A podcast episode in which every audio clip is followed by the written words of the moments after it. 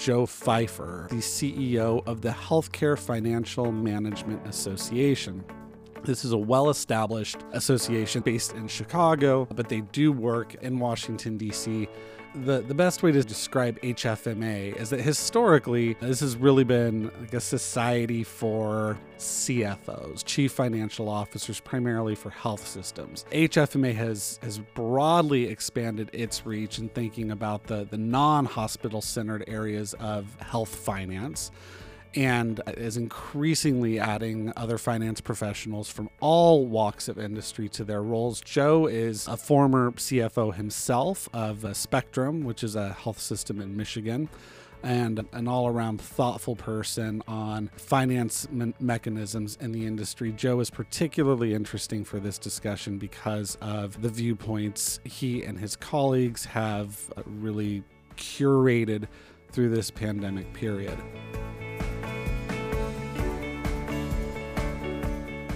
Well, Joe, thanks for hopping on for a few minutes today to uh, talk with us at the Medicaid Transformation Podcast. I hope you and uh, your loved ones are, are keeping well. Well, thanks for asking, David, and it's it's my pleasure to, to join you. So, thank you. Well, I've been thinking a lot about you, and, and the seriousness of this moment for finance professionals is definitely not lost on me. And I want to spend just a few minutes to unpack that a little bit and, and and different things you're thinking about or HFMA is thinking about as we look to a financial environment that's going to change uh, a lot. And, and, maybe the way to start with that is going back to earlier in the year before most of us even knew how to spell COVID. You made a call to action to health systems to really start leaning heavier into digital resources as a means of efficiency, improved infrastructure extension, and so on. And, and obviously, the timing for that was quite prescient. Two questions. One, why did you say that in January? Did you know something the rest of us didn't know? And how has your point of view shifted or evolved as we've gone through this uh, really remarkable period? So I'll answer the second one first. I don't think it has shifted a whole lot, surprisingly, and then I'm just going to tease you with that, and then I'll get back to it. The first question about, you know, why did I send it? Just for the listener's sake, it was a call to action about consumerism and digital capabilities is a central part of consumerism. It was just really, quite frankly, about treating our consumers like they should be treated. I've been talking about this and making observations in, in the call to action article. I talked about providing out of pocket estimates for all scheduled services that I did when I was at Spectrum Health 10 years ago. Here we are 10 years later, and it still happens in the industry, but it's not made consumer friendly and it's not prevalent in the industry. And so it was kind of a pent up and built up frustration. And that's why I called it a call to action. So that was why I did it. Now, why do I think I haven't shifted a whole lot in my thinking is that while there are some new things that have been exposed in this pandemic environment, and, and they're probably more along the lines of uh, preparedness, in terms of the impact on the industry itself, especially in the long term perspective, I see this as an accelerant of issues that we knew were there that just weren't moving along fast enough. So all kinds of things are happening that are friendly to consumers or make things easier for consumers. Some of those using digital tools, such as a check-in or registration process that now happens with your phone and which minimizes the amount of time in a waiting room. You know, we had that capability before. Those were things that people would have um, appreciated before but now they've been accelerated to being required a part of action. My thoughts haven't shifted all that much, but my gosh, it's been an accelerant. And I think that's a key theme I want to just run with for a few minutes. And, and, that's that we obviously all felt this, this tremendous existentiality, vulnerability, whatever you want to call it.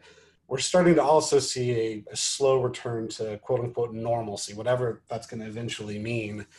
And I guess there's two things that I feel are going to have a really big bearing on how health systems make these uh, ongoing decisions about different solutions for care. And, and one is just the impact of COVID itself. And then two is the impact of a recession and how deep that goes. And so let's start with COVID. Um, May, you guys conducted a survey to try to better understand how COVID 19 would affect health system revenues in 2020. And about 3% of the health system leaders that responded to that said that the, the federal government's stimulus funding thus far would be sufficient. But many others did not anticipate that. So I guess just right from you, a guy who talks to health system CFOs all day, every day, eight days a week, what are you hearing from them? How serious is this and how enduring is just the COVID dynamic by itself? Well, it is. Yeah, we don't know everything, and every day seems like a little bit more of the onion, uh, you know, gets peeled back. If you would ask me this question a month ago, my answer would have been a lot different because they were at that time, these CFOs were still scrambling to get their sea legs. They were modeling like crazy, and they still are, just trying to predict you know what their bottom lines were going to look like and it was bleak to say the least. Numbers were staggering you know hundreds of millions of dollars of loss a month you know for a moderate sized health system. And so what what we're learning now is that the recovery of those lost revenues is coming back faster than what they would have predicted a month or two ago. Now that sounds like good news doesn't it? But you know that's not the whole story it's coming back faster, but not all the way back. In fact, we had a conference call with many of our large system CFOs, and kind of the prevailing conventional wisdom was that getting you know 80 90% of that the you know, empty beds filled or those services back to where they were is probably going to come back faster than what they thought perhaps an exception of the ED, which is, continues to lag behind. And that's that's an interesting topic in and of itself. We could that's another bunny hole we could go into. But in terms of generally speaking, getting 80, 90% of those lost revenues or those those services that uh, that they weren't providing. And I'm going to try. I don't like to use the term elective because that's just a really misleading term to use. But there's more flexibility on times. Those are coming back into that level. Getting that last 10 to 20 percent is going to be a real challenge, and that's going to be the the tail that drags on for quite some time, well into 2021. And if you think about that, I don't have data on this, David, but you know, having been in this industry for more years than I care to admit to, that last 10 or 20 percent is in all likelihood going to be a better payer mix, better profit margin per service, because of the services themselves. So it's going to have a pretty detrimental impact on bottom lines going well into 2021.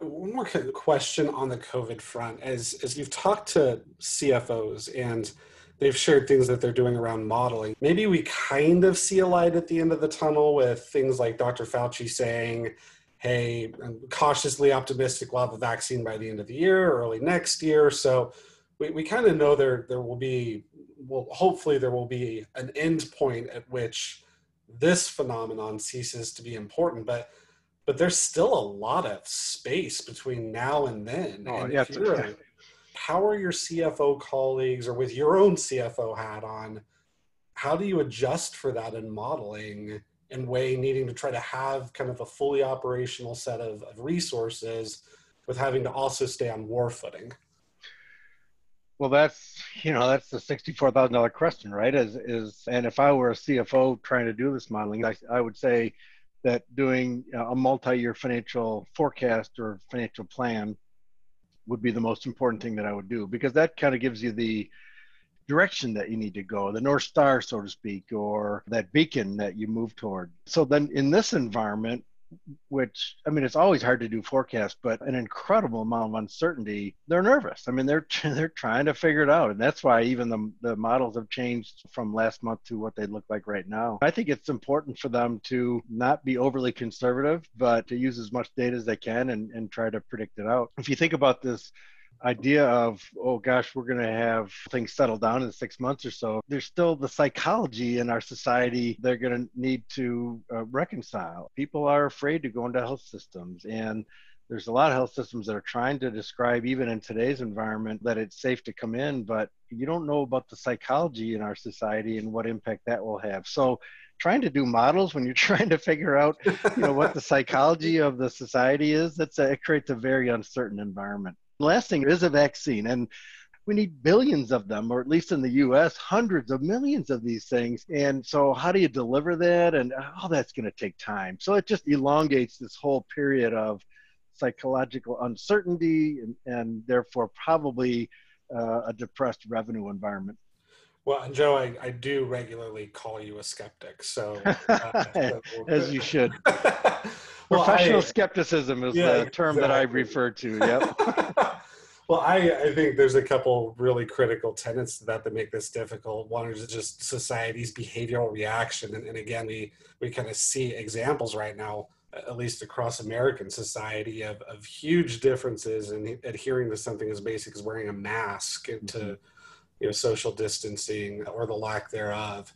And mm-hmm. and so I, I think skepticism is is right. And so what i hear you saying is um, that in the modeling obviously taking a conservative approach will continue to be a modus operandi. Let, let's pivot for a minute and talk about the other financial stress point, which is obviously the, the recession and the notion of a, a, change in reimbursement that will defer to the Medicaid system uh, or create more uninsured versus the uh, more profitable commercial contracts. How serious of a reality uh, is that right now for your CFO partners? How are they thinking about modeling in that context? How is that entering uh, into the CFO's brain?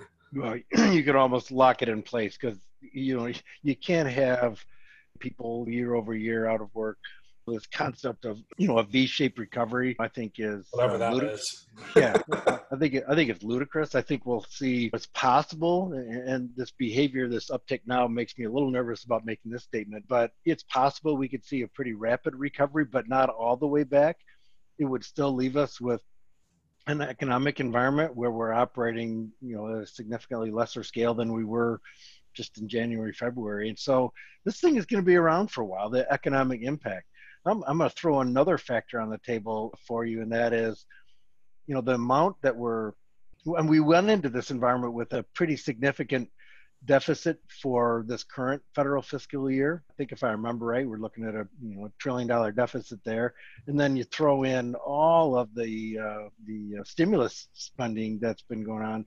So it's we're going to have to reconcile with that at some point, and we're going to be looking at record deficits, record debt loads, and there's not that many levers that the federal, state, and local governments can pull to ratchet that back. So the combination of that is that there's going to be incredible pressure on healthcare spending from a health provider revenue perspective, a pretty negative shift in payer mix. We all know health systems today, every single one of them lose money on Medicaid. And I think I, I think I could say that with confidence. Everyone loses money on Medicaid. And so if you have a, a, a multiple percentage point shift toward Medicaid and out of a a commercial payer environment. There's cynics out there saying, well, this cost shift doesn't really exist. Well, that's just a bunch of bunk. I can tell you it does exist. And we're going to see it in spades with the shift towards Medicaid. So they're modeling it. And that's why they're they're very nervous about the calendar year 2021 time period. What I hear you saying is that there's a lot of pain, both from COVID, the uncertainty of the future of COVID, the recession, that recovery is more gradual what level of pain does that really inflict on hospital systems that have large physical assets that have to be underwritten? And, and does that start to become any catalyst to transform the way we're providing care and lower cost rates? Does that become the catalyst that, that we didn't have before COVID, or or do we limp along through this period? We've been talking about this unsustainable healthcare financial picture for years and we kind of use that term without really understanding what do we mean by that. If something's unsustainable that means there needs to be something that really shifts that that cost curve. And we haven't seen anything that really shifts that cost curve. And so it's like that train kept barreling down the tracks coming right at us and we were kicking the can down the road. So if you accept this this pandemic as an accelerant it's like we knew these things were coming but but now it's coming much faster. And so the second thing is I would say we're not going to be able to resolve this with just you know tweaking or even a radical shift in prices. The federal government's going to have to do some things to ratchet down its costs. You can't get to a solution that works there just on price. And so what I'm starting to think about is does this really push us toward really seriously taken a look at alternative payment models and specifically sharing or taking of risk by health systems. And I think that's going to have to happen. I'm a Sutton's Law kind of a person. You know, you go where the money is.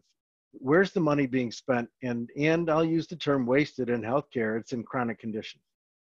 And I think this is going to point us toward we can't solve this financial dilemma that we're now in in an accelerated fashion because of the pandemic just by looking at price. We're going to have to look at restructuring processes and going after where the big wastefulness is. And I'm not sure if I like that term waste because I think it has a, connotation, but where where's the most money that could be saved while increasing care quality to consumers? And and that's going to be with attacking chronic conditions and quite frankly keeping people out of complications, keeping people out of the hospital.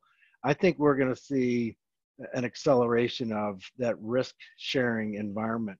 Uh, so we start to align the health system and get after these chronic conditions. If we don't do that, David, we are not going to solve this just by ratcheting down on price. And if we do ratchet down on price, it's going to wreak havoc on an, on an industry that is 20% of our economy and that has all kinds of implications there. So there's a variety of directions that we could take this conversation and i'm glad we have a three hour podcast um, that we could go into this. But i you know in short i think that's i think we're going to have to get serious about taking risk and even that by itself is going to start rocking some boats. And when you start rocking boats in healthcare you start messing with people's incomes and boy there's nothing more sacred than that. So we got a lot of tough conversations that we're going to have to get after in these next 6 12 24 months one of the most important stage gates to those decisions in any organization you know goes through the chief financial officer. And he or she has a, strong fiduciary obligation and, and so they're they're led by the math more than they're led by the the importance of transformation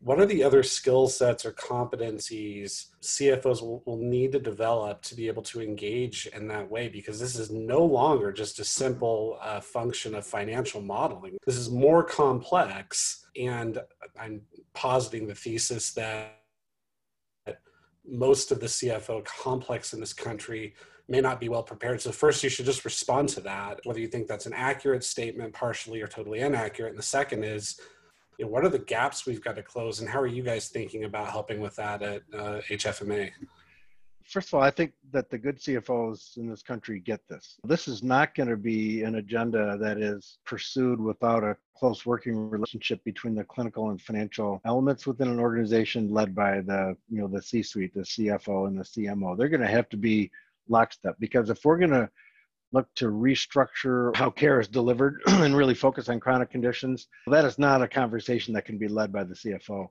But the CFO has to understand it, and the good ones do. The CFOs are going to need to feel comfortable with going after that risk. There's just too many good examples of health systems that are taking risks and are making money on it. There's there is a way to make money on taking risk, and it's through the reduction of complications. It's the reduction of chronic condition developments. It's the reduction of those chronic condition patients coming in. And if you look at the data about how many people have chronic conditions and how many people, it's staggering how many people in this country are on medications. There's a tremendous uh, opportunity to jump into that risk space, reduce um, the complication rates, which, oh, by the way, happens to be better for the people involved, you know, the consumer, and reduce our costs. And so the CFOs, I think, are going to have to become more comfortable with taking that risk, that personal career risk of jumping more heavily into taking risk.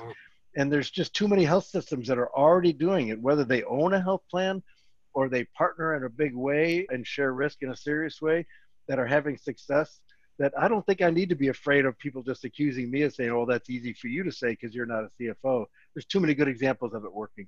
This project we've been working on for the last couple years has been really focused on the notion that you know, digital resources across dozens of categories can extend existing infrastructure, plug holes in non-existing infrastructures, particularly in communities that we've underinvested in. And more prominently, perhaps than those two, it can serve in a capacity that can lower the burden of more physical based costs. How do you anticipate CFOs will they think differently about digital? Will they model it differently? Will they make different assumptions after this period knowing the toothpaste isn't going back in the tube but that we still we still have to be able to meet basic financial obligations at a time where we have access to things that are seemingly uh, very valuable. What is the shift you and your colleagues might make in that context? I'll preface my answer with you know, this is not an environment for the timid. This is going to be gut wrenchingly difficult to do because you're talking about a very, you know, process rich, fragmented industry that happens to be a fifth of our economy.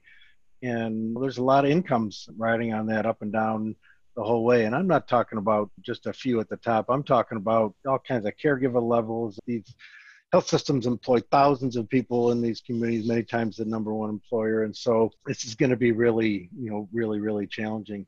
You know, th- look at any industry that has progressed and changed over the last 10, 20 years, and you would find, if not the sole pur- reason, central to their reason for change or the model and how they changed is based on some kind of digital strategy. So why would healthcare be any different? CFOs are not naive to that. I think they're, as always, they're going to look for a return on investment. And that's going to be their challenge is to look for the ROI on, on all these digital strategies. But you just know darn well that digital has to be a central component to the way our industry transforms itself. It's a testament to how uh, strong of an aversion our industry has to, to dealing with cheese that gets moved. And, and that implicates economic interests, I think implicates power security, you know, different, different types of sociology. And I think those things that have been a barrier uh, to us, those are artificial barriers. We've lacked for nothing in being able to do these things. We've just been unwilling to do them. Think about telehealth for a second you know that's been around for a long time. 10 years ago, when I was back, again another Spectrum Health story, I was back at Spectrum and we were talking about telehealth, and here we are 10 years later, and it still wasn't very predominant.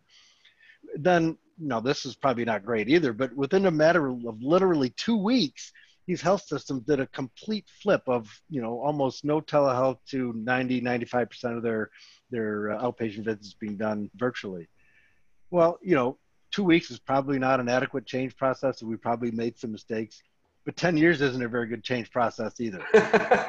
and, you know, I used to hear from before that, you know, all oh, consumers aren't ready for this and they won't like it.